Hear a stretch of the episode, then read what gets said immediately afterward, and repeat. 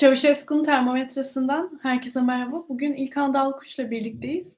Programımızın ilerleyen vakitlerinde Burak Hoca da bize katılacak. Şimdi öncelikle biraz Ankara'yı konuşalım istiyorum İlkan. Eski Emniyet Genel Müdürü Hannefi Avcı'nın Selahattin Demirtaş serbest bırakılmalıdır söylemi üzerine rütbeleri sökülmüştü. Şimdi bugün tekrar iade edildiğini gördük ve emniyete ait binalara giriş yetkisi tekrar verildi. Şimdi Ankara'da neler oluyor? Bu süreci sen nasıl yorumluyorsun? Hanefi Bey'in başından geçenler bir hukuksuz bir süreçti. Açıkçası ne kendisi açısından ne hukuki içeriği açısından bir geçerliği yoktu.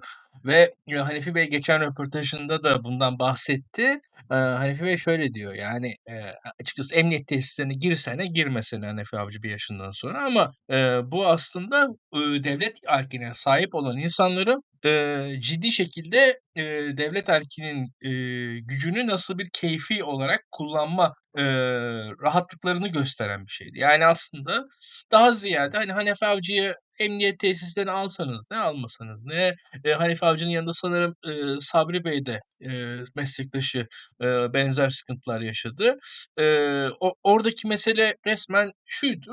Emniyeti yöneten, Türkiye'de devlette etkin güç e, diyordu ki biz ne yaparsak yaparız. Yani biz bizim her türlü gücümüz var. Her şeye e, muktediriz. E, şu an Türkiye'deki mutlak iktidarız. Bu mutlak iktidarımızın yansıması olarak da her şeyi yapabilme e, kabiliyetine, gadrine sahibiz diyordu. Buradaki amaç buydu aslında. Şu an bunun değişmesi sebebi çok basitçe söylemek lazım. Ee, Türkiye'de İçişleri Bakanı değişti. İçişleri Bakanı değiştikten sonra Türkiye adım adım değişmeye başladı. Ee, bu e, sadece İçişleri Bakanı değişmesinden ibaret olan bir şey mi? Yok arkasından belli e, sayıda emniyet müdürünün e, yerinin değiştirildiğini biliyoruz biz. Ve, ve buna paralel olarak da çeşitli aslında tutuklamalar, yargı süreçleri devam ediyor. Bir yandan da çeşitli benzer infazlar görüyoruz diye düşünüyorum. E, bu arada Daktilo'yu beğenmeyi paylaşmayı unutmayın yayınımızda. E, bunu da aktaralım. E, şurada şu gözüküyor çok net bir şekilde. Türkiye e, bir noktada artık e, her zaman ben tarihiyle beraber bakmaya çalışıyorum bu konulara. E, her zaman için kendisini sınırlayan, limitleri olan bir ülke. Türkiye çok büyük bir ülke olmadığı gibi çok küçük bir ülke de değil. Ve dünya kurumlarının hep bir parçası olan bir ülke. Dünya kurumlarının ana akımında olan bir ülke sayılmaz Türkiye. Yani ne Birleşmiş Milletler ne Avrupa Birliği'nin merkezinde olan bir ülke değil. NATO'nun her ne kadar merkezinde olsak da. Ancak Türkiye sonuçta tırnak içinde Batı kulübünün bir üyesi. Dünya müesses nizamının bir parçası Türkiye. Ve bu açıdan Türkiye'nin belli illegal faaliyetler içerisinde çok fazla yakın durması dünyanın kabul edeceği bir şey değildi diye düşünüyorum. Bu noktada bir sınıra gelindi herhalde. Ve e, bu aşamada e, ben önemli görüyorum ve bu tutuklamalar, e, bu tasfiyelerin süre, süreceğini tahmin ediyorum. Açıkçası hı, dikkatle izlemek lazım. Yani e, burada iki tarafta birbirini e, yani birincisi şöyle yeni gelen tarafın e, asla e, desteklenmesi gibi bir şeye e, tevessül edilmesine gerek yok ama e, bunun dışında sürecin izlenmesi gerekiyor ve tarafların birbirine söyledikleri işte tırnak içinde PKK'lı, FETÖ'cü falan e, yaftalarından ziyade olanlara bakılması lazım şu anda. Artık şu aşamada somut hadiselere bakılması gerekiyor. Birazcık da iki adım geriye gidiyorum ben Aybike bu konuda. Hakikaten de biz e, Sedat Peker ifşalarını hatırlarsın e, beraberce izledik. E, o zaman her şey çok konuşuldu ve herkes şunu diyordu. Bu ifşalar oldu ama ne netice alınacak deniyordu. Hiçbir neticesi yok deniyordu. Her şey e, çok sessiz sakin bu, bu, bu yayınlar hani bu ifşalar ne olacak deniyordu. Ee, ve hatta şu söylendi, o ifşalar başarısız oldu dendi ki aslında Peker de ifşalardan geri adım attı. Türkiye Birleşik Arap Emirlikleri ilişkileri düzeldi bu arada. Peker de sessizliğe gömüldü. Ee, ancak e, muhtemelen hatta Peker de muhtemelen bizden daha iyi anketlere ulaşıyormuş ki o da belki o yüzden sessizliğe bölündü kim bilir. Ee, ama şunu söylemem lazım. Peker'in e, ifşalarında ismi geçen isimlerin ciddi kısmı şu an çok zor durumda kaldılar. Yani o ifşalarda öyle ya da böyle adını duyduğumuz, o ifşalarda suçla bir şekilde ilişkili olarak gördüğümüz insanların birçoğu e, ya bulundukları pozisyondan daha geride daha ya da daha güçsüz halde bugün. Eee, benim açımdan, eee, Sedat Peker ifşalarının arkasında, yani, ben, eee, o zaman da şunu görüyordum, devlet içindeki belli odaklar Peker'e, eee, kimi bilgileri ulaştırıyorlar ve onun üzerinden, onun popülaritesi üzerinden de, eee, kamuoyuna iletip ve kamuoyu oluşturma çabasına da giriyorlar diye düşünüyordum. Eee, bugün olanlar aslında, eee, kimi ifşaların eee, eski açıkçası, eee, çok da tekil örnekler olmadığını ve emniyet içerisinde de ciddi karşılıkları oldu olduğunu gösteriyor. Burada, işte, bu mafya babası tabir edilen şahsiyetin, yakalanma anı videoları yayınlandı hatırlarsın ve orada, o şahsiyetin sırtına polisin nasıl bastırdığını ayağıyla, eee, izledik biz ve o videolar aslında bilerek ve özellikle yayınlandı polis tarafından. E, çok net gözüküyor. Yani, şu anki yeni iktidar, eee, artık sen değilsin anlamına gelen, eee, bir, eee, hareketti. Devamında da şunları da gördük. Eee, kimi, eee, yine ifadeler ortaya çıkmaya başladı. Eee, bu ifadelerde de, eee, şunları görüyoruz. Yani, neredeyse ifadelerin kendi içerisinde bile hâlbuki ben birkaçını oku okudum. Eee, böyle internetlerde geziyordu. Böyle, ya, yeni hükümetteki değişiklikler üzerine ifade vermeye karar verdim diyen şikâyetçi insanlar. Resmen vatandaşımız, böyle, eee, Bakanlar Kurulu'ndaki değişiklik üzerine ifade vermeye karar verdiğini söylüyor. Bu ya hakikaten, eee, ya, Türkiye'deki siyaseti, Türkiye'deki politik durumu, yani, beyefendi sanırım bir büfeci miydi, neydi? Bence çok sayıda belki profesörümüzden daha iyi okuyan, eee, bir, eee, şahsiyetmiş kendisi, onu söyleyebilirim. Eee, bizim burada, eee, genel olarak siyasetten uzaklaştığımız, eee, günlerde aslında siyaset bir yerde devam ediyor. Bir güç mücadelesi devam ediyor. Bunlara sizler saray entrikası falan diyebilirsiniz. Katılırım açıkçası bir yerde bir yere kadar ancak şunu da söylemek lazım, buraları izlemek lazım yani ve, eee, bu bu güç mücadelesinin farkında olmak gerekiyor. Muhalefetin buradaki rolü, eee, asla, eee, hükümet içerisinde bir kliği, hükümet içerisinde bir tarafı tutmak olmamalı ama tabii ki hukukun üstünlüğü, yasaların uygulanması, kurumsal devlet, eee, her zaman için muhalefetin arkasında duracağı temel ilkeler olmalı diye düşünüyorum. Eee, bu aşamada, eee, devamının geleceğini öngörmek zor değil, eee, ve umarım gelir. Eee, açıkçası Türkiye'de son 10 yılda enteresan bir mafyalaşma süreci var ve Türkiye gibi ülkelerde biz daha önce de konuştuk. Mafya aslında, eee, Batı sistematiğinde genelde şöyle oluyor. Eee, kimi azınlıkların, eee, kurumsal olarak güçlenmiş established yapılara karşı kendilerini koruma aracı olarak mafya kuruluyor ve arkasından establishment'la yavaş yavaş işbirliğine giriyor.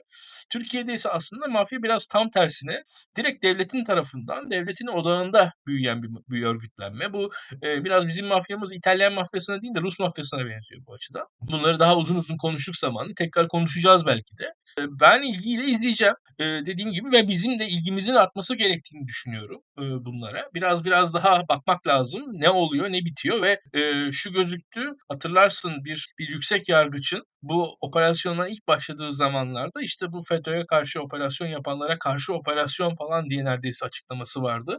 Eee, ya, biraz nispeten bence gülünç ama, eee, benzer, eee, nis korku anında yapılan ilginç açıklamaları da göreceğiz diye düşünüyorum. Bu konuda, eee, muhalif medyayı, eee, çatışmanın unsurları bir, eee, tartışma sahası olarak kullanıyorlar şu anda. O gözüküyor ama, eee, muhalif siyasetçiler konunun henüz uzağındalar. Ya bilmiyorlar ya sessizler, eee, ya da hakikaten ilgilenmiyorlar bir taraf. Bu burada biz Ankara'da özellikle enteresan şeyler görebiliriz. Eee, nereye kadar uzanır bilmiyorum. Doğrusu muhalif, eee, noktada da, eee, kimi muhalif siyasetçilere de uzanabilir bu iş bu ilişkiler. Yani onu da söyleyeyim yani. Orada da, eee, ne yazık ki bizim muhalefetimiz de sütten çıkmış ak kaşık değil. Eee, orada da sıkıntılı süreçler belki muhalefete kadar yansır. Onu da söylemem zor değil. Çünkü Türkiye'de ne yazık ki mafyatik ilişkiler iktidarla sınırlı değil. Toplumun her kademesinde bir çürümüşlük de var. Eee, parayla, güçle fazla ilişkisi olan yerlerde ne yazık ki bu çürümeyi görüyoruz. Eee, hukukun 2'nci plana atıldığı, yani rant rantın da kaba güçle paylaşıldığı bir ilişkiler yumağı Türkiye'de ne yazık ki yaygın ve sürekli olarak, ııı, mevcut ve burada da bu işin aktörleri değişse de metodu ne yazık ki yıllar içerisinde çok değişmiyor. Hatta, işte, bazı ünlü şarkıcılar, işte, bazı düğünlerde falan, eee, yani o aynı görüntüyü ben 25 yıl öncesinde de sen doğmadan önce de neredeyse hatırlıyorum açıkçası. 90'ların, eee, görüntülerini aynen izledik. Eee, benzer görüntüleri yine aynen izleyeceğiz. Eee, bazı kritik figürler seçimden önce yakalandılar. Bazı kritik figürler seçimden tam sonra biraz, eee, yurt dışına kaçmaya kalktılar. Kimileri kaçtı, kimileri tekrar salındı. Eee, Ve ilginç şeyler yani İsveç mafyasını bile Türkiye'de görüyoruz. Ee, kolay iş değil ya ve e, burada belki ileride turizm konuşacağız ama e, Aybüke orada e, gerçekten de Türkiye'nin e, çok rahat rahat dağıttığı vatandaşlık meselesi de bu mafya tartışmalarının bir unsuru. Yani ben e, Peker'in açıklamaları zamanında şunu söylemiştim. Ya her hafta bir video izliyoruz. Her videoda Türk vatandaşı olmuş birinden bahsediyor Peker. Yani bu çok normal bir şey değil. Çünkü ve orada da e, arkasından da bu e, Peker'in videoları karşısında İçişleri Bakanımız e, cevap verirken tüm dünya mafyalarının Türkiye'de yakaladığından yakalamasıyla övünmüştü. Yani tüm dünya mafyalarının Türkiye'ye geliyor olması aslında İçişleri Bakanı'nın bir sorunu, sorumluluğu olması gerek. Yani tüm mafyaların buluşma noktası adeta Türkiye. Yani atıyorum Avustralya mafyası Türkiye'de yakalandı. İsveç mafyası Türkiye'de bulundu. Hollanda mafyası Isparta'da geziyordu neredeyse. Yani bu çok enteresan bir şey bu. Yani Türkiye böyle global mafya internasyonel bir toplantısının merkezi gibi neredeyse e, olmuş sayılabilir. Yani ben Türkiye'de yakalanan, e, Türkiye'de hukuki işlem gören e, yabancı mafya üyelerinin e, isimlerini sıralasam ya yani 10 tane falan net hatırlıyorum aklımda. Yani çok fantastik bir şey bu. Çok normal bir şey değil en azından benim düşüncemde, benim algımda. E, ben şaşırıyorum. Bunun e, bunun bir açıklaması olması lazım. Hayatın olağan akışı içerisinde görmüyorum bunu. Yani şöyle bir durum var. Bir mafya lideri hadi Türkiye'de İstanbul'da transit geçerken yakalansın anlarız. Tamam yani Antalya'da yakalansın. Hadi yine anlayalım. Ya, Isparta'da falan yakalanmaya başladı artık. Yani bir noktada neredeyse böyle yani Belçikalı mafya lideri kırklar elinde falan yakalanacak. Yani bu, bu çok acayip bir şey. İşte Lüksemburglu mafya lideri Erzincan'da yakalanacak. Bir, ya, bu, bu insanlar burada ne arıyorlar? Ee, gerçekten ya bir ara şeydi ya Kayseri'deki rap konserinde iki Jamaikalı mafya çetesi kapıştı falan bir buna doğru gidiyoruz. Yani hakikaten enteresan. Ee, ve bunun e, yani içinde yaşadığımız ülke bizim tanıdığımız bizim bildiğimiz ülke değil artık aslında. Yani e, bir yandan da bir medya sorunumuz var burada. Ülkemizi ben tanımıyorum. Bana bu ülkeyi tanıtmıyor açıkçası gazetecilerimiz e, entelijansiyamız. Eksik tanıyoruz. Olan bitenlerin arkasından. Yani İsveç'ten mafyanın Türkiye'ye geldiğini ben Avustralya'da e, Avustralya'dan Türkiye'ye kaçan e, insanların haberlerini Twitter'da okudum. Twitter'da takip eden birkaç hesap vardı. Zaten o yüzden birkaç Avustralyalı Türk arkadaşla yakınlaştık. Muhabbetlerimiz ay, daha arkadaşlığımız ilerledi yani öyle söyleyeyim. Avustralya'daki Türk mafyası falan üzerine konuşmak için. E, o, o tarz bir e, hadise yaşamaya başlıyoruz. E, bu içinde yaşadığımız düzeni görmek lazım gerçekten de. E, Türkiye'nin e, Türkiye dünyada turizmde dördüncü ülke bir taraftan da onu da söyleyeceğim. E, yani biraz Türkiye'nin dünyada dördüncü olduğu pek fazla bir şey yok. Yani bir voleybolda sen bahsediyorsun. İşte ben de turizmde bahsedeyim. Yani Türkiye'nin dünyada böyle ilk üçte, ilk beşte olduğu 50 tane e, alan yok. Fındıkta falan öndeyiz. Voleybolda, kadınlar voleybolda öndeyiz. Bir de turizmde dördüncüyüz. Yani e, çok enteresan bir şey bu. E, bu asimetrinin, bu beklenmedik yükselişin aslında belli bedellerini de yavaş yavaş göreceğiz diye düşünüyorum. E, Ankara'daki e, hadisenin e, çok daha büyümesi muhtemel. Türkiye'deki düzeni az çok biliyorsak e, tahmin edebiliriz. E, yargıda buna dair ne kadar irade var onu bilmiyorum ama açık konuşalım. Onu bilmiyorum. E, gayet izleyeceğiz. E, açıkçası e, bizim işimiz bunları izlemek ve e, suçu, suçluları ifşa etmek, onlara karşı onları kınamak. E, ancak tabii ki bence de e, demokrat e, bir muhalifin görevi de iktidar içi güç mücadelesinin parçası da olmak. Bunu da söylemek lazım burada. Biz orada işte şu bakan gitti, bu bakan geldi diye de sevinecek insanlar değiliz. Bu da e, bence e, bayağı bir e, muhalefet tarzıdır. E, onun da içerisinde olmayacağız. Onu da söyleyelim. Sürecin de nasıl şekilleneceğini zaman gösterecek biraz da şimdiden tahminlerde bulmak zor. Şimdi Burak Hocam da bizim yayınımıza katılıyor. Hocam hoş geldiniz. Profesörlüğünüz için tebrik ediyorum hocam. Aa, teşekkür, teşekkürler sağ olun. Ya ben çocuk, çocukları uyuturken ben de uyumuşum da iç, içim Evet yani bu böyle. Besim Delaloğlu'nun emekli olduktan sonra verdiği bir mülakat vardı.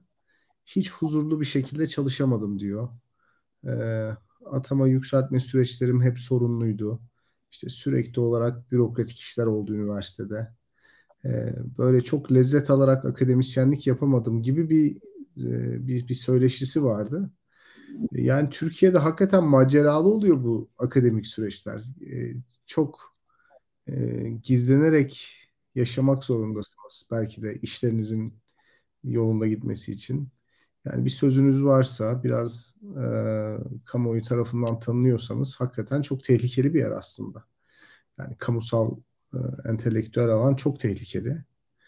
E, yani bu ama oldu, benimle başlayan bir şey değil yani bu oldu, oluyor, olacak. E, önemli olan tabii orada bir metanet göstermek, bir, bir sabır göstermek, işte insanın ayakta kalabilmesi. Bu da aslında bir, bir bu işin bir parçası. Ee, yani ondan dolayı sevinçliyim yani. Çok düşe kalka ilerlediğim bir süreç oldu benim hakikaten. Yani İlkan bilir.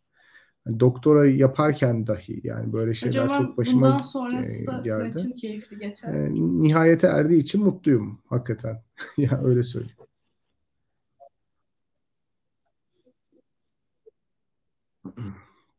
Evet yani şöyle bir şey. Onu da söyleyeyim. Yani hiç çok hakikaten önemli değil. Ee, yani benim yazacağım ve okuyacağım birçok şey var. On, onlar benim için daha önemli. İlgimi çeken konuları çalıştım hep akademik hayatım boyunca. Yani hiçbir zaman işte doçent olmak ya da profesör olmak için bir yayın yapma arzusu içerisinde olmadım. Şundan gurur duyuyorum. Yani ilgimi çeken konuları çalıştım ve yazdığım makalelerde hep bir sözüm, hep bir argümanım oldu. E, yabancılara reporting yapan bir akademisyen olmadım yani. Türkiye'de olup biteni yorumsuz bir şekilde, descriptive şekilde anlatan bir akademisyen olmadım. Bundan dolayı gurur duyuyorum. Yani iyi kötü gurur duyduğum şeylerden bir tanesi budur. Birçok hipotezim çöktü. yani benim makale, makalelerim hep doğruya işaret etmedi. Mesela 2011'de yazdığım bir makale var. Anayasa yapım süreciyle alakalı. Ben bütün ihtimalleri göz önünde bulundururken AKP ve MHP'nin birlikte anayasa yapacağını düşünmemiştim yani bunu. Bu benim düşünce dünyamda olabilecek bir şey değildi. Fakat bu oldu. Yani o makale mesela komik oldu şu anda yani. Baktığınız zaman yani 2012'de yazmıştım. Ama yani hatalı bir yaklaşımmış. Paradigmanın e, içinde kalarak analiz yapmışım. Yanlış bir analiz olmuş. Ama neticede bir sözüm vardı onu söyledim. E, asimetrik e, ekonomik ilişkilerin e, e, savaşı önleyeceğini düşünmüştüm. E, Rusya-Ukrayna savaşı oldu. Yani çok iddialı bir tezdi zaten. Çok iyi bir dergide yayınlandı ama çok iddialı bir tezdi. Sonra savaş oldu yani yapacak bir şey yok. E, hemen çöktü bir de. O 2014'te yayınlanmıştı. Birkaç ay sonra savaş oldu. Böyle şeyler oluyor yani sosyal bilimlerde ampirik olarak yeni bir gelişme olduğu zaman tabii hipotezi yenilemek zorundasınız ama şundan gurur duyuyorum yani hiçbir zaman yükselme adına e, kuru, lezzet almadığım, ilgi duymadığım konularda çalışma yapmadım. Hep ilgi duyduğum şeyleri çalıştım. E, doğru ya da yanlış yani hani e, bundan dolayı gurur duyuyorum. Bundan sonra tabii herhangi bir yükselme kaygısı olmadığı için insanlar daha rahat çalışacağımı düşünüyorum. Ben zaten rahat çalışıyorum. Evet hocam şimdi yavaştan ben Sizi görünce muhalefet sorularıma başlayayım. Şimdi CHP Genel Başkanlık için Özgür Özel de adaylığını koydu. Ben mesela bu süreçte şunu merak ediyorum. Şimdi Özgür Özel genel başkan olabilir ya da olmayabilir. Şimdi ölmüş bir muhalefet var. Bu tekrar bir toplumsal ilgiyi ya da tekrar e, muhalefeti e, politika sürecinde önerilerini medyada görünürlüğünü görebilecek miyiz? Siz nasıl, nasıl görüyorsunuz bu süreci? Ee, ya benim argümanlarımı okuyorsunuzdur. Ben e, yani altılı masa sürecinin muhalefete çok ciddi zarar verdiğini düşünenlerdenim. E, o bir ittifak mekanizması değildi. E, çünkü ittifakın ruhuna uygun simetrik bir müzakere süreci olmadı maalesef. Ve Erdoğan alerjisi kullanılarak muhalefet tekelleşti ve tekelleşme süreci e, Cumhuriyet Halk Partisi Genel Merkezi tarafından son derece istismar edildi bana sorarsanız. E, bu da beraberinde e, tekil olarak muhalefetteki bütün aktörlerin e, oy kaybettiği, güçsüzleştiği bir durum ortaya çıkarttı. Yani bugün HDP potansiyelinin altında oy aldı ve bunun üzerine düşünmek lazım.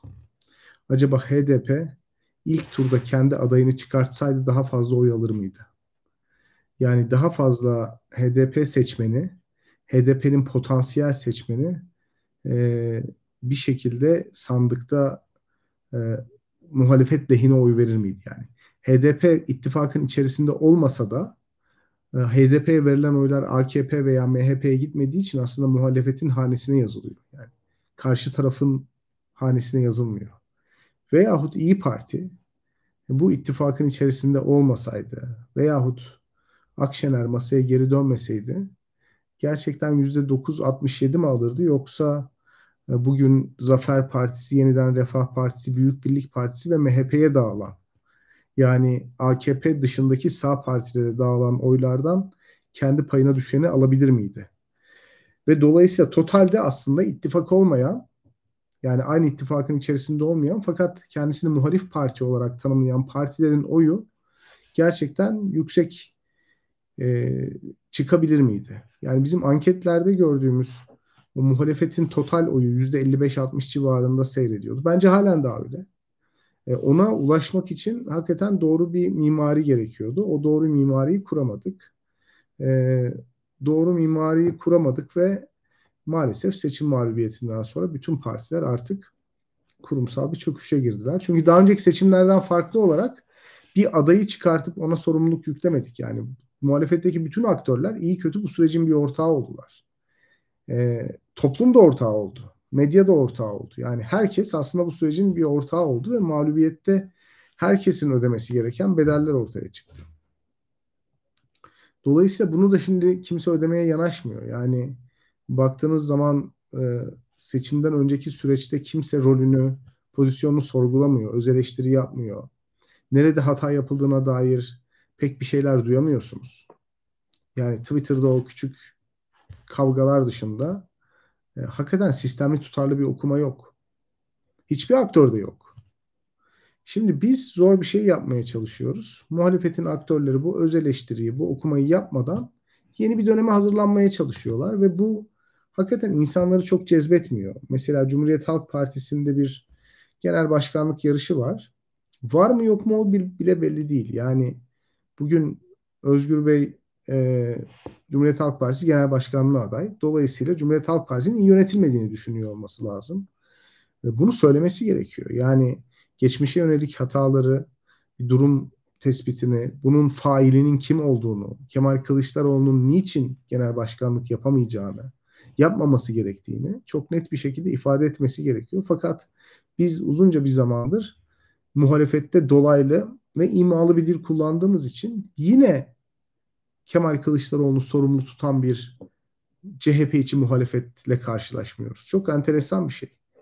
Yani toplumu arkasına alarak, topluma konuşarak Kemal Kılıçdaroğlu'nu kuşatmak ve mağlup etmek yerine CHP içi delegeler, CHP içi güç odakları, CHP içi oligarklarla pazarlık yaparak ilerlemeyi seçen bir kültür.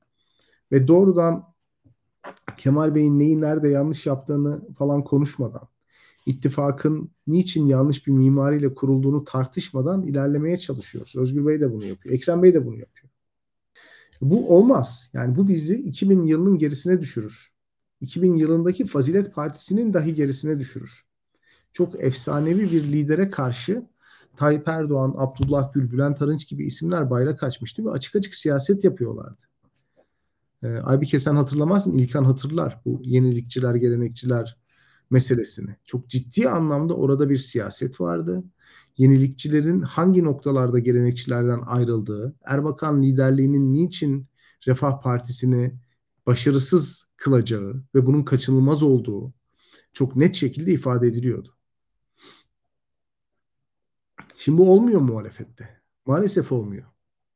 Ya sanıyorum dün ilk defa Bilge Yılmaz, Kemal Kılıçdaroğlu ve etrafındaki çıkar çevresi gibi bir ifade kullandı. İlk defa. Yani kendi menfaati, memleket menfaatinin önünde olan insanlardan bahsetti. E şimdi baktığınız zaman şimdi dört tane küçük partiden bahsediyoruz. Bunlardan milletvekili olan insanlar var. Şimdi Kemal Kılıçdaroğlu adaylığını onayladılar. Ben Kemal Kılıçdaroğlu adaylığını onaylayan CHP'liler için hiçbir şey diyemem. Kendi partilerinin genel başkanları. Hiç orada sorun yok. Ama hakikaten Deva ve Gelecek Partisi'nin Kemal Kılıçdaroğlu adaylığını onaylamasının ne gibi bir mantığı olabilir? Yani Malatya Gelecek Partisi teşkilatı mı genel merkeze baskı yaptı? Deva Partisi Edirne teşkilatı mı Kemal Bey olsun dedi? Önlerinde çok ciddi araştırma sonuçları mı vardı? Yani hepimiz biliyoruz ki bu insanlar Kemal Bey ile kurdukları ilişki sayesinde partilerinin genel merkezlerinin etrafında bulunan kişilerin siyasi kariyerlerine hizmet ettiler ve bunun karşılığında Kemal Bey'in başkan adaylığını onayladılar. Böyle bir şey bu. Yine adaylık sürecinde seferber olan gazeteciler, YouTuber'lar, medya organları yani baktığınız zaman bunlar temiz mi yani? Şu anda temize çıkartabilir miyiz bu insanları? Anket şirketi sahipleri. Bu bir çıkar çevresi. Buna bakmamız gerekiyor. Yine belediyeler, belediyeler üzerinden kurulan bağımlılık ilişkileri 4 Mart'ta Kemal Bey 11 Büyükşehir Belediye Başkanı'nın yanına alarak gövde gösterisi yaptı. Milletvekillerini değil, il başkanlarını değil, parti meclisini değil, belediye başkanlarının yanına alarak meydan okudu ve bunun bir anlamı var.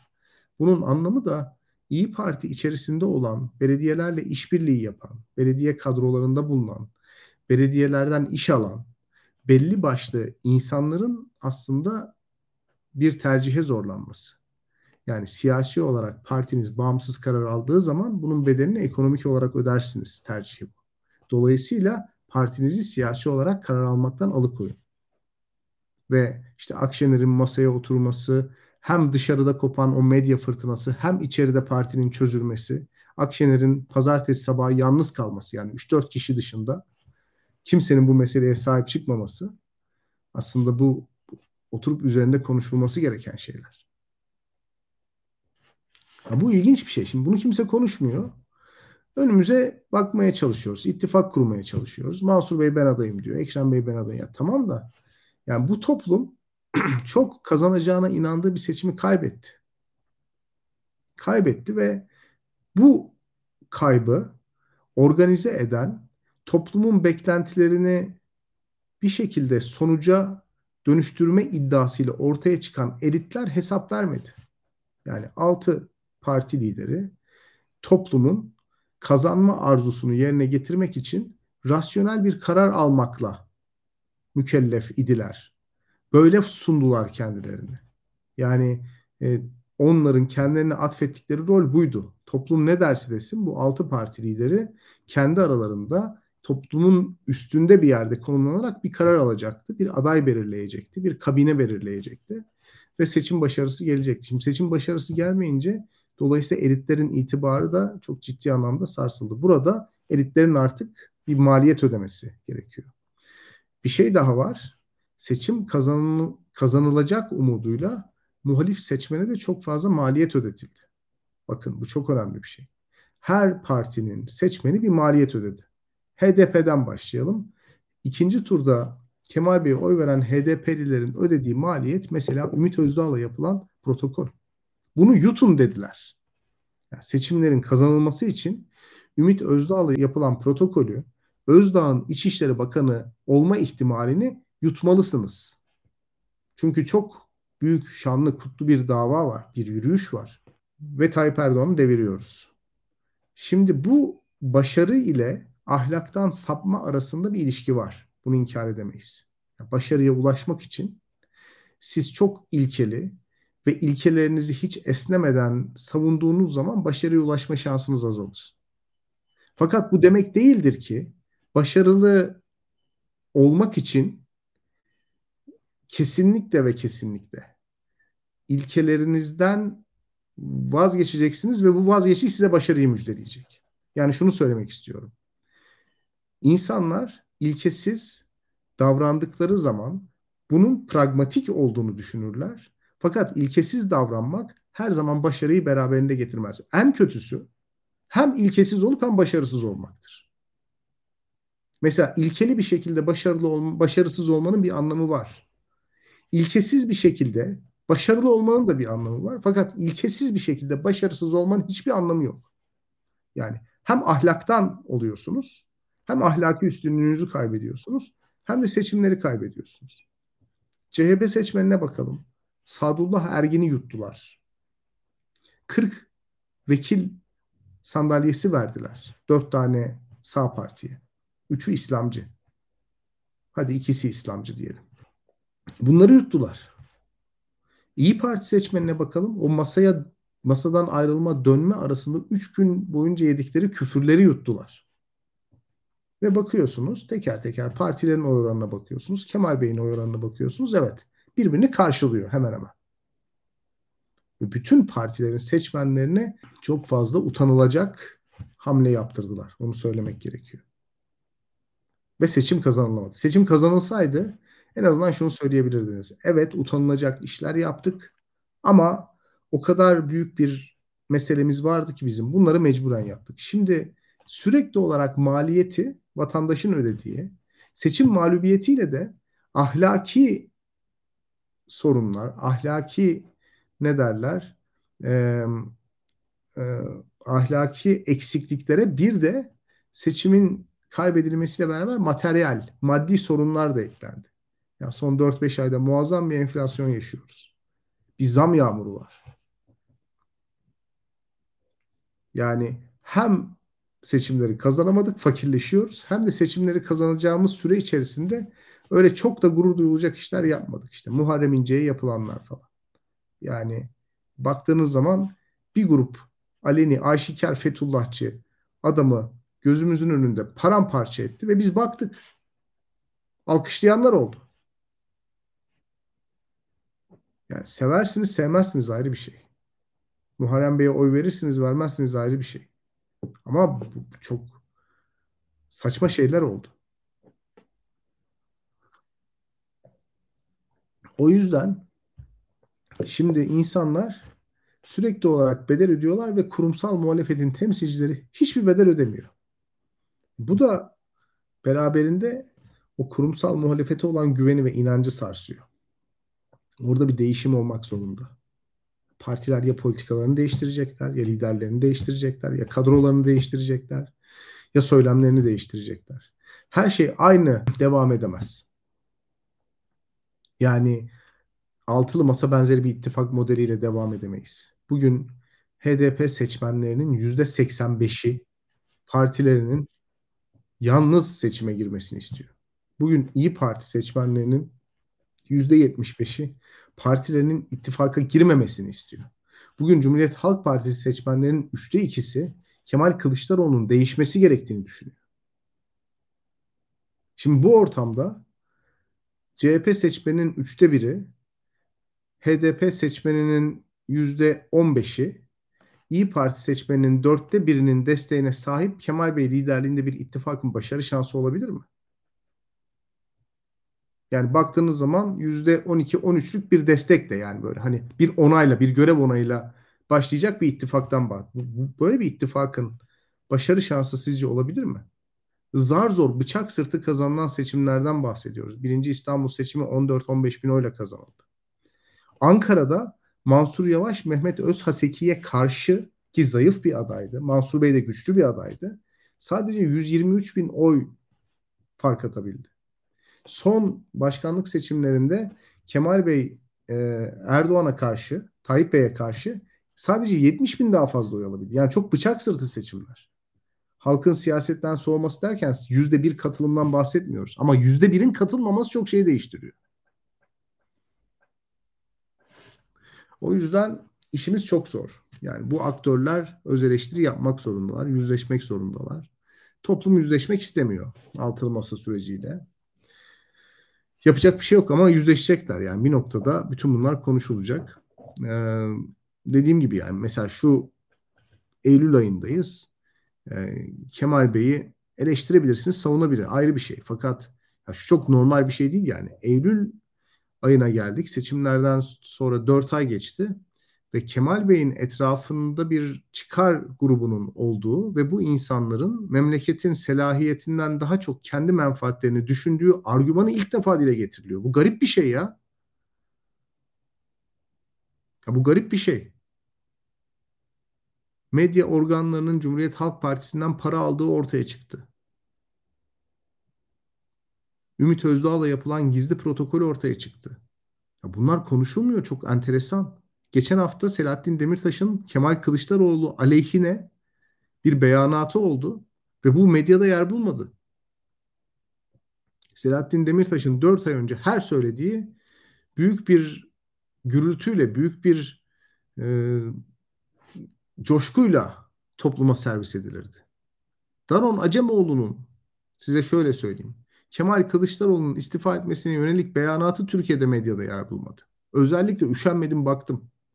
Twitter'da nasıl bunu ele almışlar diye. Yok. Çok enteresan bir dönem yaşıyoruz. Ya buradan böyle çıkamayız. Yani kendi adamımıza kıyamadan, kendimizle hesaplaşmadan, e, merhametli olarak çıkamayız. Buradan merhametsiz olarak çıkabiliriz. E, gerekli öz eleştiri yaparak çıkabiliriz. Öyle söyleyeyim size. E, bazı şeyler kaybedilecek. Bazı şeyler kaybedilecek ki bazı şeyler kazanılabilsin. E, çünkü biz tam tersini yaşadık. Yani belediyeler kazanıldı. Belediyelerin kazanılmasının genel seçimleri bize kazandıracağını düşünüyorduk. Fakat aslında belediyeleri kazandığımız için muhalefet rasyonel karar alma yeteneğini kaybetti ve genel seçimler kaybedildi. Belki de e, bu iç kargaşalar, tartışmalar, partilerin birbirleriyle e, girdiği e, gerilimli ilişkiler, Cumhuriyet Halk Partisi'nin içindeki muhalefet, yani bunların hepsi hayırlı sonuçlar üretebilir. Böyle e, aman ağzımızın tadı kaçmasın mantığıyla birkaç haftalık, birkaç aylık huzur uğruna o çok uzun vadeli bir e, yıkım projesinin parçası olmamalıyız. Yani mesela ben onu 3-6 Mart arası gördüm. Özellikle iyi partilerde hadi bir an evvel oturalım da şu gürültü bitsin. Ya oturuyorsun gürültü bitiyor. iki ay sonra seçim kaybediyorsun. Yani böyle bir şey. E şimdi de var. Yani ne olur hep beraber bir ittifak kursak. E tamam kur, kurun da 5-6 ay sonra seçim kaybedeceksiniz. Ya bu bir çözüm değil. Ya başarısız olmuş projeleri yeniden yeniden denemek bir çözüm değil. O yüzden biraz dediğim gibi merhametsiz olmak ve muhalefette çok daha yaratıcı bir e, yaratıcı bir ittifak, yaratıcı bir gelecek tasarlamak gerekiyor. Bu kadar. Yani en azından siyasi aktörlerin hiç yer değiştirmediğini görmek de aslında orada oy vermiş, sandıklarda beklemiş insanların onurunu da zedeleyen bir şey. Onların emeklerini yok sayan bir durum var burada. Şimdi birazcık da Kuveyt'teki bu e, kargaşayı konuşalım istiyorum İlkan. Biraz bunun turizm yanı da var. E, Kuveyt'te bir turistin e, Suriyeli bir garsonla bir tartışması oluyor. Sonra olay e, Türk polisine e, ulaşıyor Trabzon'da.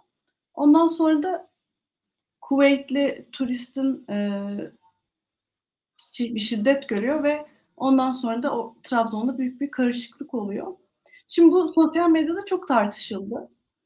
Birçok alandan. Çünkü er, hastaneye emniyet müdürün polisinde geldiği görüldü. Sen nasıl yorumluyorsun bu süreci? Şimdi birkaç kritik şey söyledin sorunda. Ee, birincisi bence en önemlisi sosyal medyada çok konuşuldu. Türkiye'de bazı şeyler sosyal medyada çok konuşuldu. Ee, bu iyi bir şey mi kötü bir şey mi? Ee, çok iyi bir şey değil bence ama e, şöyle bir şey. Demek ki bir şey var ki çok konuşuldu. Yani e, bir yerlerde bir tepki var, bir yerlerde bir öfke var. O bir yerden çıkıyor. Öfkenin kendisinin yanında e, tavır alıyor değilim. E, açıkçası öfkeyi çok matah da bulmuyorum. Yani. Ama gerçek buluyorum. Bir, bir tarafına bunu söyleyeyim. İkincisi e, Bilgihan'ın dediklerine e, bir, bir de ben yorum katarak şöyle yaklaşayım. Seçimlerden sonra özellikle Türkiye'deki ana akım muhalefetin kendi iç ilişkilerine ve e, iç işlerine dönmesi, muhalif kamuoyunun da siyasetten uzaklaşması neticesinde Türkiye'nin gerçek sorunlarının e, hiçbir şekilde sahibinin kalmadığını düşünüyorum şu aşamada. E, ve bu sorunların sahibinin kalmaması neticesinde daha öncesinde benim uç dediğim muhalif partilerin oylarının giderek arttığı kanaatindeyim. Seçimlere giden süreçte biz bunları göreceğiz. Şu anda e, muhtemelen gelecek podcast'te e, konuşmak istediğim bir konu Türkiye'deki e, bu yeniden refahın falan e, pozisyonu daha da fazla anlatmak istiyorum açıkçası. Yani Zafer Partisi'ne biraz konuşmak istiyorum. Şu anda Türkiye için yeniden refah, Zafer Partisi eee, bizim 6 ay önce zannettiğimiz partiler değil. Dikkat etmek lazım. Pek farkında değiliz gibi geliyor bana. Yani her şey aynıymış. Eee, dün gibiymiş. Yani eee, gibi analizler yapılıyor. Türkiye'nin entelijansiyası kendisini update etmeyen, güncellemeyen bir entelijans.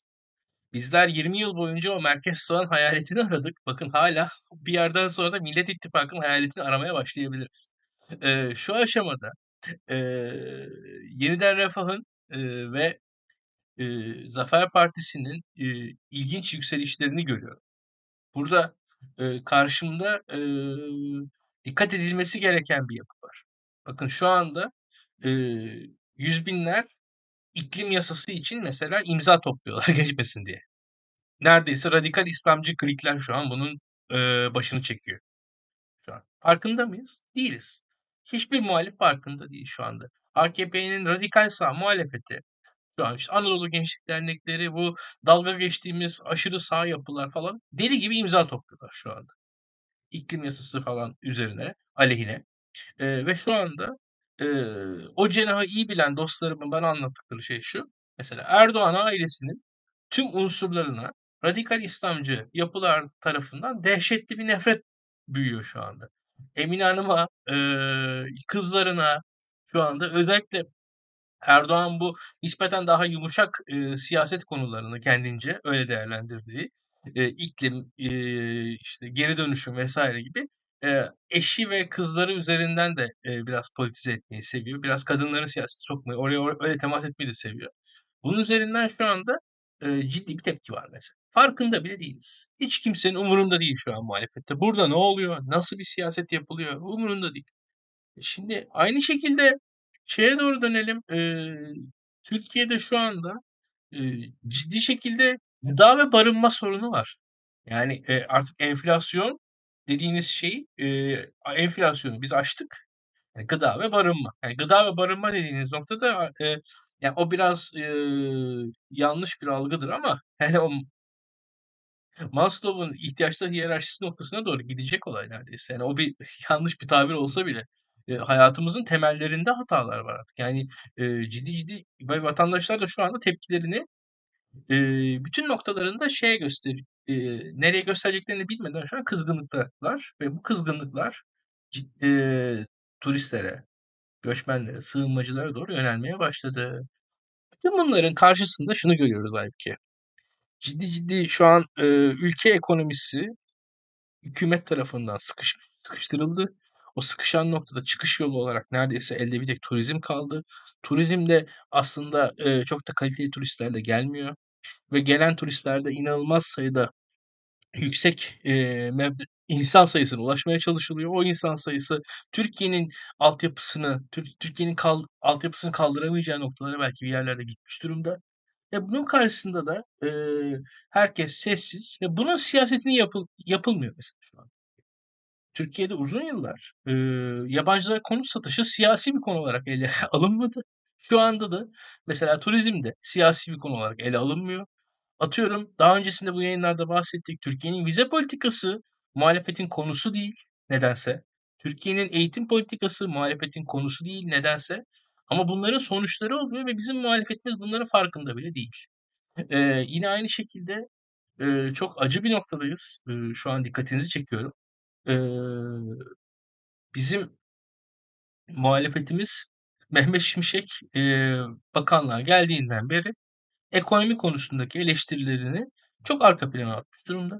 E, bizim yaşadığımız vatandaş olarak ekonomik sorunlar e, muhalefetin üçüncü, dördüncü gündemi e, ne düşmüş durumda ve e, ben kendi adıma e, ekonomiden, ekonomi hakkında duymam gerekenin çok daha azını duyduğumu düşünüyorum. E, hissetmem gereken öfkenin çok daha azını hissettiğimi düşünüyorum. Biz e, Burak Bilgehan'ın yürüttüğü bir projede e, depremin siyasal algısı üzerine Daktilo'da programlar, e, bir proje. Yazılar yazıldı. Onun üzerine yayınlar yapılıyor şu anda. Beş yayın yapacağız. E, üç tanesini yaptık. iki tanesini haftaya yapıyor. Bu hafta yapacağız. Düşünüyorum. Yani deprem bölgesi diye bir deprem diye Türkiye'nin bir sorunu var. Deprem bölgesi diye bir meselesi var. Şu an Türkiye'de mesela Malatya şehri yıkılmış durumda. Bizi izleyenlerim ne kadar bunun farkındadır bilmiyorum. Türkiye'nin ekonomik sorunlarına bakıyorum. Türkiye'nin eee, bu göç sorununa bakıyorum. Türkiye'nin barınma sorununa bakıyorum. Gıda meselesine bakıyorum. Deprem meselesine bakıyorum. Bu tarz meselelerle ilgilenmeyen bir muhalefet, ilgilenmeyen bir siyaset var şu anda. Ve eee, kimse ya bu bu kadar meselenin eee, hayatın gerçeklerinin dışında bir siyaset e, ne kadar sürdürülebilir bilmiyorum şu anda. Eee, açıkçası Bilgehan'a eee, yani dedikleri mesela tartışacağım noktalar olabilir, şu olabilir, bu olabilir ama şu çok net gözüküyor. Siyasette ciddi bir tasfiyeye doğru gidiyoruz. Yani eee, çok açık bu. Çok açık bu. Yani siyasette çok ciddi bir tasfiyeye doğru gidiyoruz. Yerel seçimlerde bunun tetikleyicisi olacak, o gözüküyor. Yani bu tasfiyeleri siz e, parti bağlamında mı yaparsınız, medya bağlamında mı yaparsınız bilmiyorum ama yani şu e, şu yaşadığımız sürecin sürdürülemez olduğunu görüyorum ve e, şunu da söyleyeyim, bizim entelijansiyamızın Türkiye'yi okuyamadığı açık, Türkiye'deki düzenin farkında olmadığı açık, e, Türkiye'de yani devlet neler yapıyor onun bile farkında olmayan bir e, muhalefetimiz var neredeyse diye düşünüyorum açıkçası. Ve e, yani İsveç'in NATO üyeliğinden başlayabiliriz. Hükümetin Rusya ile olan pozisyonundan tartışabiliriz. Bugün Kuzey Irak'ta yaptıklarından bahsedebiliriz hükümetin. E, muhalefetin burada yeri nedir? Ben bilmiyorum. E, biz e, Daktilo'nun ilk günlerinde e, şunları e, konuştuk. Mavi vatan falan tartışıyorduk düşünün. Şu an tartışmıyoruz. Niye tartışmıyoruz acaba? E, bunun bile farkında mı muhalefet biz bilmiyorum. Çok üzücü bir noktadayız açıkçası. Eee, ve karşımızda şöyle bir şey var. Eee, muhalif eee, entelektüeller, muhalif akademisyenler, gazeteciler eee, çok dar bir perspektiften bakıyorlar olan bitenlere diye düşünüyorum. Eee, ve bir yandan da kimileri Adalet ve Kalkınma Partisi köklerinden geldikleri için kimileri Adalet ve Kalkınma Partisi köklerinden geldikleri için belki yeterince hissedemiyorlar olan biteni. Hala o geçmiş günlere dair fikirleri var. Kimileri ise ülkenin eee, gerçekliğinin ne kadar değiştiğinin farkında değiller. Adalet ve Kalkınma Partisi'nin reel gücünün farkında değil. Hala eski devlet varmış gibi hisseden bir yapı olduğunu düşünüyorum arkada. Eee, ve burada da şunu söyleyeyim. Eee, Türkiye'de mesela çok net. Mesela Aybüke, eee, Trabzon'daki olayın bile bu kadar eee, büyümesinin arkasında Adalet ve Kalkınma Partisi'nin eee, Suudi Arabistan ve Birleşik Arap Emirlikleri'ne yakınlaşıp Müslüman kardeşlere koyduğu nispi mesafe var mesela. Ve o, o mesafe yüzünden Türkiye'deki e, herhangi bir e, Türkiye'deki birçok talihsiz olay çok büyümezken bu son olay nispeten daha fazla büyüdü. Çünkü Adalet ve Kalkınma Partisi'nin e, Müslüman kardeşler e, ağıyla yakın ilişkisi Türkiye'deki bu anti-Arap e, herhangi bir haberin Arap dünyasındaki yansımalarını küçültüyordu. Şu an aslında o eee, şey susturucusunu kaybetti. Susturucusunun gücü etkisi azaldı Adalet ve Kalkınma Partisi'nin. Ve Türkiye'deki eee, Türkiye'deki eee, Arap eee, turistlere ve bu ev alan vesaire kitleye karşı olan antipatinin eee, doğrudan yansıdığını gördük. Buna benzer eee, yani Türkiye imajını aslında Adalet ve Kalkınma Partisi şöyle söyleyeyim. Türkiye'de bir imaj meselesi, imaj tartışmasında bulunduğu gibi Arap ülkelerinde de bir imaj e, kaygısı var esasında, esasında Adalet ve Kalkınma Partisi'nin ve bu cidden çalışılan bir şey. Yani Türkiye'de bunlar çok farkında değiliz. E, birazcık iyi bir Google araması, belki dilleri değiştirerek falan yapılması gereken birkaç Google araması sonucunda bir, bazen fark edilebilen bir şey bu. Ama e, şu gözüküyor şu anda e, mesele Türkiye'de olan biten bir meselenin Arap dünyasında gündem olduğunu ve Arap dünyasının e, gündelik hayatın içerisinde bir anda büyüdüğünü görüyoruz. Bu daha önce bu kadar büyümüyordu. E, bugün büyüdü. Yani Türkiye'de ilk defa e, sokakta bir şey olmadı. Ama ilk defa Türkiye'de sokakta olan bir şeye dair bir, bir adli mesele Arap dünyasının gündemine çok ciddi şekilde geldi. Bunun olmasını sağlayansa aslında daha öncesinde bu düzeni, bu Türkiye'de olan biten hikayeyi Arap dünyasına e, biraz e, eksponansiyel büyütülmeden o e, o e, büyüteçten geçmeden sunulmasını sağlayan Müslüman kardeşler ağıydı diye düşünüyorum. Şu an onun azaldığını görüyorum. E, kendi adıma e, bu ilişkiler ağına sahip Adalet ve Kalkınma Partisi. E, ve e, ve şu anda da bazı yerlerde zayıflıyor ve bunun paniğini hemen yaşadılar. Çünkü Türkiye'nin ciddi sayıda konut satışına, e, Orta Doğu ülkelerinden gelen turistlere, buradan gelen finansmana vesaireye şu anki düzende ihtiyacı var gözüküyor Adalet ve Kalkınma Partisi ile. Hükümet de buradaki bir ani kaygısını gösterdi. Türkiye'nin açıkçası dünyanın en çok turist alan ülkesi olmaya ihtiyacı var mı? Tartışmalıdır bence. Batı Avrupa'da şu an turizm cidden tartışılıyor. Turizm dünyanın şu an yükselen bir trendi değil bence. Eee, turizmin belli bir kalitede, belli bir sınırda olması cidden tartışılıyor. Bu bütün ekolojik, eee, kaygılar, sınırlandırmalar, eee, turizme de çeşitli sınırlandırmalar öyle ya da böyle getirecektir diye düşünüyorum. Bunları da eklemem lazım. Yani turizmin, eee, bir kalkınma aracı olarak, eee, tek kalkınma aracı olarak düşüneceği bir dünyanın dışındayız artık diye düşünüyorum. Bunları da ekleyeyim kısacası. Çok teşekkür ederim. Burak Hocam sizin son olarak eklemek istediğiniz bir şey olur mu? Evet, çoğu konuyu muhalif entelektüeller e, yanlış analiz ediyorlar. Yani e, mesela depremden sonra halkın öfkesini temsil etme meselesi vardı.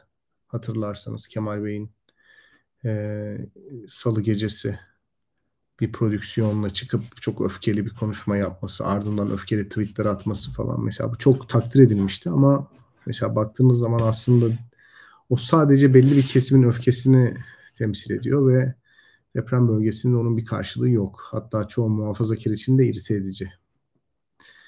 Ee, yine mesela o dönemlerde Bülent Arınç'ın seçimlerin ertelenmesi söylemini e, muhalif entelektüellerin çoğu e, bir AKP'yi kurtarma operasyonu olarak değerlendirmişti ama Bülent Arınç'ın orada aldığı pozisyon farklıydı yani.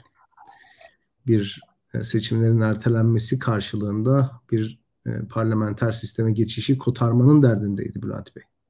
Ya öyle e, Tayyip Erdoğan'ın aparatı gibi hareket etmiyordu. İşte MHP'nin kendi listesiyle seçime girmesi çok sevinç yaratmıştı. AKP MHP arasında çatışma mı var tartışmasını alevlendirmişti. Halbuki yani İyi Parti masaya döndükten sonra orada bir potansiyel gördü Devlet Bahçeli ve bağımsız AKP'den olabildiğince ayrışarak seçime girmenin o potansiyeli kendisine çekebileceğini düşündü. Ee, yani MHP çok daha yüksek oy alabilirdi bu seçimde. Öyle söyleyeyim.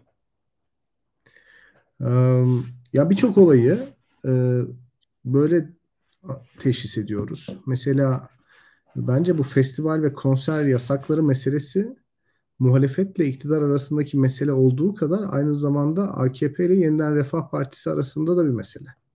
Birkaç şey daha ekleyeyim. Mesela bu aile mitingi oldu. Ee, bu da yeniden refaha dair bir şeydi. Devam edelim. İklim yasası aslında orada da öyle bir pay hattı var. Orada da yeniden refah. Onun üzerinden de yürüyor şu anda. Ee, ciddi olarak belli bir e, anlatı var orada. LGBT, e, iklim, e, pandemi yasakları, e, bunun yanında işte bahsettiğin konular arka arkaya e, ve diğer diğer e, yasaklar e, üst üste gelen ve Türkiye Twitter'ın da aslında e, özellikle seçimden önceki kısa bir süreç ve seçim sonrasında e, Twitter'daki radikal İslamcı kitlenin de daha öncesinde olmadığı kadar etkin olması. Yani mesela tek tek sayarsak Türkiye'nin Paris konsolosu Bernard Laçin'i ağırladı diye görevden alındı falan yani neredeyse. Öyle çok absürt olaylar oldu. İşte e, Tekirdağ'daki belediye başkanı istifa etmek zorunda kaldı. E, bir e, pop şarkıcısını festivalinde konuk ettiği için. Yani daha öncesinde bizim Adalet ve Kalkınma Partisi de çok rahat her zaman görmediğimiz hareketlerdi bunlar ve bir anda çok yükseldi bunun frekansı. Sonra biraz frene bastılar o grupların ama e, açıkçası bir, bir defa e, şöyle söyleyeyim dişlerine kan değdi o grupların. Yani ve e, Ayasofya'nın açılmasıyla başlayan süreçte bu e, İstanbul Sözleşmesi'nden çekilindi. E, arkasından nafaka ve e, erken yaşta çocuk yaşta evlilikler vesaire o konular o konuların tartışmaya açılması e, bazılarının aklından kürtajın geçmesi falan e, orada bir e, yeni bir gündem arka tarafta e, sürekli ısıtılıyor e, bir, bir grup tarafından diye düşünüyorum. E, kesinlikle katılıyorum ve bunun da sadece bu gündemlerle kalmayacak şu anki yeni çağın ruhuna uygun bir şekilde e, özellikle Sağlık Bakanlığı, Çevre Bakanlığı, iklim değişikliği vesaire bu tarz konular üzerinden de e, yeni sağ argümanlar e, tek tek Türkiye'ye geliyor. Dünya bunun biraz geç farkına vardı. Türkiye bu konularda dünyanın bence öncü ülkelerinden bir tanesi ne yazık ki. Ama şöyle bir şey var. Başka ülkelerden de satın alıyoruz biz. Yani şöyle söyleyeyim. Mesela ya Viktor Orban'ın damadı da oranın en büyük iş adamlarından bir tanesi. Yani bu dünyada çok büyük bir tesadüf değil bence bu. Ee, ya bu rastgele olmuş bir şey değil. Dünyanın her yerindeki liderler birbirlerinden görüyorlar. Her yerindeki hareketler birbirlerinden öğreniyorlar. e, çok fazla benzeşen yapılar var. E, bizim de ben 5 yıl öncesinde Bilgehan mesela e, LGBT konusu Türkiye'nin ana gündemi olamaz diyenlerden bir tanesiydim. Hala aslında bir tarafım öyle demek istiyor. Ama benim yakın arkadaşlarım bir araştırma şirketi için e, Adalet ve Kalkınma Partisi'nin seçimden önce yaptığı bir mitingi izlediler. E, bir rapor yazma adına. Yani e, bana söyledikleri şey şuydu. Ya gittik oradaki sıradan e, ama bir şekilde politize Adalet ve Kalkınma Partilerle konuştuk dediler. Yani LGBT konusunda mesela bayağı enforme insanlarla karşılaştılar. Daha bir 5 yıl öncesinde bir AKP mitinginde karşılaşmayacağınız kadar enforme yani çok iyi biliyor değillerdi ama en azından kavramlara dair belli bir farkındalıkları vardı. Yani orada e, henüz e, geniş muhafazakar kesimler olmasa da aktif politik muhafazakar kesimler değil, aktif politik dindar AKP'li kesimler en azından e, bir şekilde siyasetten angaje edilmişler. Yani şu an aslında bir süreç ilerliyor orada. E, yani çok hayırlı bir süreç değil ama orada görüyorum ben bunu ve biz şu anda bazen gülüyoruz işte bu e, aşı karşıtı mitingleri, aşı karşıtlarının yaptığı mitingleri izledik. E, şu an işte bu LGBT karşıtı mitingler yapılıyor. Bir sosyal mobilizasyon sürekli devam ediyor orada. Bazıları gülünç ve şu anda mesela imza atıyorlar. Şu an meclise bir dilekçeler falan veriliyor. Onlar sürekli imzalar atılıyor şu anda. Ee, Anadolu Gençlik Derneği falan da bir imza toplamaya girişti. İşte 500 bin imza topladıklarını iddia ediyorlar. Bilmiyorum onu çok kontrol etmedim. Ama e, açıkçası bu iklim yasasına karşı ciddi bir mobilizasyon sağladılar. Eee, dediğim gibi burada, eee, özellikle Tayyip Erdoğan'a olmasa Tayyip Erdoğan'ın genelde akrabalarına yönelmiş bir tepkileri var burada da. Çünkü orası daha böyle mainstream gitmeye çalışıyor Adalet ve Kalkınma Partisi bu konularda. Eee, yani dünya mainstream'iyle paralel en azından çok çıkarlarını yani dünyanın ana akımının içerisinde kalmaya çalışıyor. O yüzden de bir, eee, reaksiyon var orada. Eee, açıkçası kolay değil Türkiye'nin işi ve şunu söyleyeyim, yani bir kere Türkiye'nin muhalefeti farkında bile değil bunların. Yani bu burada bir şey oluyor. Ne yapıyoruz biz? Eee, neyle karşı karşıyayız bilmiyoruz. Ya ve, eee, açık konuşalım, Yeniden Refah 5 milletvekili çıkarttı ve, eee, özellikle Anadolu'da kimi illerde iyi adaylarla çok şaşırtıcı sonuçlar alabilir. Tabii. Eee, deprem bölgesinde Partisi'nin Ankara oyu %5 İlkan. Evet, evet. Yani biz bakın şöyle söyleyeyim. Deprem bölgesine dair bunca yayın yapıyoruz. Benim giden gelen insanlarla konuşmalarımdan aldığım şey şu. Yani oranın halkı acaba iktidardan memnun mu sorusunu sordum. Yani bölgeye giden, eee, dostlarıma. "Yo" dediler. Gayet rahatsızlar ve yerel yöneticilere karşı inanılmaz bir tepki olduğu bana söylendi. Yani Malatya'dan Hatay'a kadar olan yörede oraya giden gelen insanlardan ben yerel yöneticilerimiz iyi diyen hiç kimse duymadım ve yerel seçimlerde çok ciddi sürprizlerle açıkçası bizi izleyenlerin mutlu olmayacağı sürprizlerle de karşılaşabiliriz ama sürprizlerle karşılaşacağımızdan eminim açıkçası. O orası belli olmaz işte. Ben mesela şunu söylüyorum ya siyaseti bir önceki seçimin verisiyle analiz ediyoruz. Toplayıp çıkarma falan filan yapıyoruz. Aslında dinamik bir alan. Ve Tabii tabii. yani şunu söylemek lazım. Nasıl muhalefetin işte bu altılı masa yapısından memnun olmayanlar daha marjinal partilere gittilerse ki normal bir şey bu. Yani temsil edilmediğinizi düşünüyorsanız sizi temsil eden adamın yanına gidersiniz. Bu böyledir. Hep de olur. Yani kurumsal muhalefet veyahut merkezde kümelenen siyaset sürekli olarak bir temsiliyet krizi yaşar. Zordur yani. Hani rasyonel olanı yapmak ile halkın duygularını temsil etmek her zaman aynı şey değildir. Çoğu zaman da farklı şeydir. Onu söylemek lazım. Yani rasyonel ekonomi politikası Mehmet Şimşek'in uyguladığı ekonomi politikası mesela. Ama bu halkın istediği ekonomi politikası değil baktığınız zaman. Ya da işte ne bileyim farklı kimlik gruplarına karşı siz aslında belli bir makuliyetle davranmak zorundasınız. Yani Twitter'da birbirine saldıran insanlar gibi ya da onların duygularını temsil etme güdüsüyle davranamazsınız. Ya bir filtreleme yapmak zorundasınız. Bu beraberinde halkın seçtiği temsilcilerin aslında halk iradesini gasp etmesi anlamına geliyor. Çok da eski bir soru. Yani Rousseau'dan bu yana gelen bir soru. E şimdi bu beraberinde iki şeyi getirir.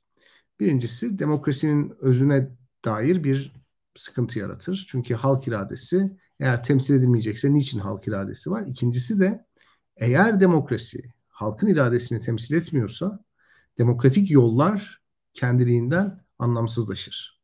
Yani daha şiddete meyyal hareketlerin önünü açar. Marx'ın demokrasiye duyduğu güvensizliğin sebebi de budur. Rousseau'dan ilham almıştır yani aslında. Hani devrimin ve e, parti devletinin mantığı budur. Çünkü parlamenter demokraside de aslında halk iradesi yoktur. Dolayısıyla halk iradesi adına devrime ve parti devletine karşı çıkamazsınız. Onun alternatifi parlamenter rejim değildir. Carl Schmitt'in yazdığı Parlamenter Demokrasinin Krizi kitabı. Aslında liberal demokrasinin de kendi içinde bir otokrasi olduğunu iddia ediyor falan. E, bu tehlikeli bir yol. Niçin tehlikeli bir yol? Biz bunu denedik dünya olarak yani. Hani bu bu adamların demokrasiye itiraz yükselten adamların e, inşa ettiği bir dünya oldu 20. yüzyılda ve çok da e, huzurlu bir dünya olmadı. Onu da biliyoruz. O yüzden merkezdeki siyasetin kendisini koruması lazım. Nasıl koruması lazım? Bu marjinal hareketlere karşı güçle, baskıyla değil. Yani onları sindirerek, yıldırarak, yasaklayarak değil. Tamam, tam tersine onları anlamsızlaştırarak koruması lazım. Mesela göç ve sığınmacı meselesi Daktilo tarafından 2020 senesinden bu yana ele alınıyor. Fakat Twitter'a sorsanız, Twitter'daki bu Zafer Partisi taraftarları bizi e, pro pro immigrant görüyorlar yani. Niçin? Çünkü biz göçmen ve sığınmacı meselesini yeteri kadar ucuz konuşmadık. Yani sapık bir Pakistanlı TikTokçunun üzerinden sinir krizi geçirmedik. Şimdi bu şöyle bir şey ama biz kendimizi savunabiliyoruz yani.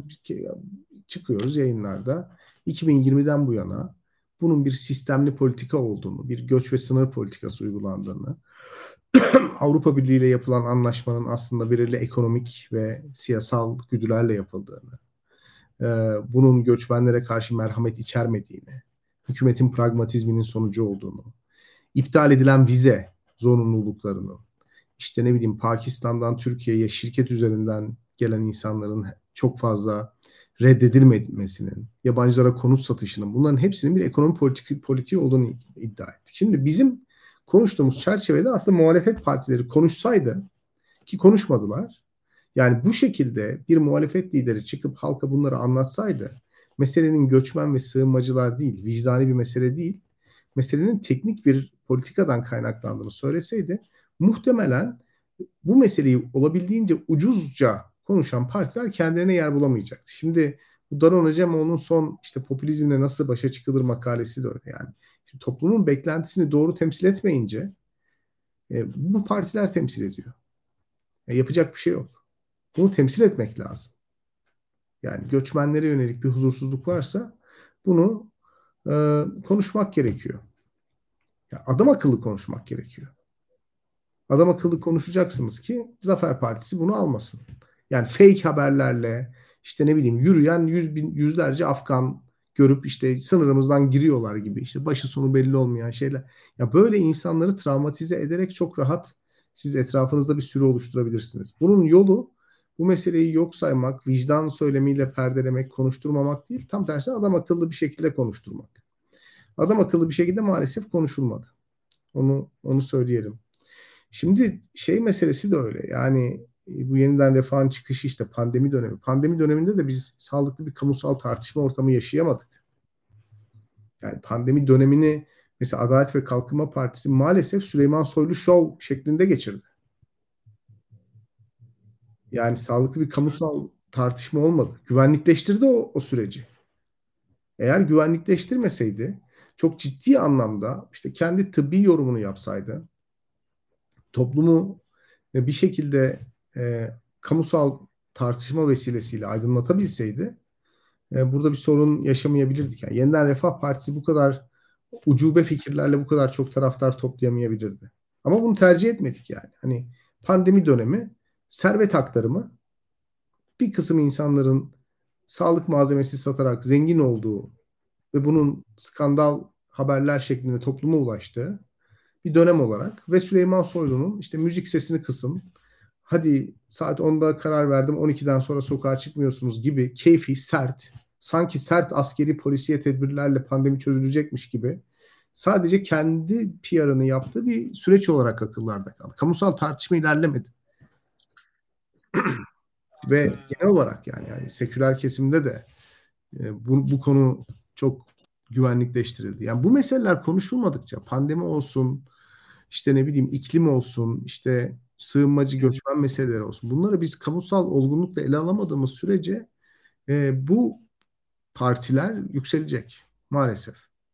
E, e, bir yandan da şöyle söyleyeyim. Bizde bir muhalefet herhangi bir noktada e, genelde e, tahmin edilenin aksine yani, ya Türkiye'deki muhalefetin ciddi bir kısmı mesela yani polis şiddeti diyorsunuz. Neden daha fazla polis şiddeti yok diye muhalefet ediyor.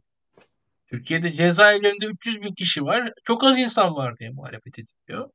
Türkiye'de pandemi yasakları diyorsun. Yasaklar az diye muhalefet ediliyor genelde. Yani e, genelde Türkiye'de enteresan bir şekilde yani ben hükümete yani hükümetin tırnak içinde solundan çok sağından bir muhalefet ediliyor yani neredeyse. Artık o da madem böyle yapılıyor e, orada da en orijinal parti Yeniler Refah. Yani açıkçası e, çok, çok acayip bir noktadayız biz. Çok, çok enteresan. Yani Türkiye'de sanki polisin yetkisi az zanneden falan milyonlar var. E, Türkiye'de yasaklar az diyen bayağı bir insan var. E, o noktaya geldik. E, daha da o, o tarafa doğru gidiyoruz buradan sonra. Bilmiyorum yani e, kendi adıma bütün bunların neticesinde de e, şu anda sanki bu mülteci meselesi, şu mesele, o mesele yani hükümet diye bir şey yok. Kararlar e, sanki alınmamış. Orada bir irade yok. Maruz kalan bir iktidar var. E, noktasına doğru geliyoruz ve e, bizde de e, öyle ya da böyle Tayyip Erdoğan'ın skalasında kendimizi ölçer haldeyiz diye düşünüyorum kendi adıma. Yine yani, de ümitsiz e, olmamak çok lazım. İlkan. Yine de ümitsiz olmamak. Yani baktığınız zaman Tayyip Erdoğan göstere göstere mültecileri göndermeyeceğim dedi ve %52'den aşağı bir oy almadı. Hı hı, tabii tabii. Yani baktığınız zaman hani Zafer Partisi'nin iktidar muhalefet mekaniğini değiştiren bir tarafı olmadı. Muhalefet içindeki durumu değiştiriyor. Şimdi tabii ki ama ya burada e, şunu da söyleyeyim. Türk halkının da demek yüzde 50'si o kadar da derdi değilmiş. Yani Evet. bir taraftan. Bazı insanlar da Türkiye'nin atıyorum Afganlar gelmedi diye rahatsız olan köylüler bile varmış. İşte, Var, ya bir o yani e, e, realiteyi tam olarak görmüyoruz ki. Bir, bir- Türkiye'nin e, Tamam bir nokta var da o nokta tek nokta değil. Ve kamusal bir tartışmanın olduğu bir zemin yok bir yandan. Ve herkes kendi kendini dinliyor sadece şu anda. Yani şu anda da bakın bizim izleyicilerin de çoğunluğu şu an sorsak ya cezalar az falan diyecek. Yani ben tahmin ediyorum şu an Türkiye'de cezalar az değil. Türkiye'de e, öyle ya hiç kimse salınmıyor yani ben mahkemelerden. Öyle herhangi biriniz mahkemeye düştünüz mü bilmiyorum yani açıkçası. Öyle kolay kolay bu işlerin bittiği, her önüne gelenin ayrıldığı, geçtiği falan bir noktada değiliz e, diye düşünüyorum. Yani e, ve bakmak lazım. Yani hakikaten bakmak lazım. Türkiye'de e, bizim gerçek anlamda e, her kesimin öyle ya da böyle sesini duyurabildiği bir kamusal zemine ihtiyacımız var. Bu medyanın eksikliği e, sadece iktidara karşı değil toplumun birbiri, birbiriyle diyaloğunu da kesti diye düşünüyorum. Yani bir e, o ana akımın yok olması biraz bunu da sağladı. E, Türkiye'de artık toplum birbiriyle de konuşamaz halde ve e, yani toplumun kalanına dair fikirleri de daha ziyade arkaik. Yani işte İzmir zaten şöyleydi, Yozgat zaten böyle. Tabii tabii. Ee, ama tabii. son 30 yılda Yozgat'ta bayağı bir şey değişti aslında ama işte 30 yıl önceki Yozgat'a dair bir fikir var veya 30 yıl önceki İzmir'e dair bir fikir var insanların. O, o kalmış, onun üzerinden değerlendirme yapılıyor şu an Türkiye'de diye düşünüyorum.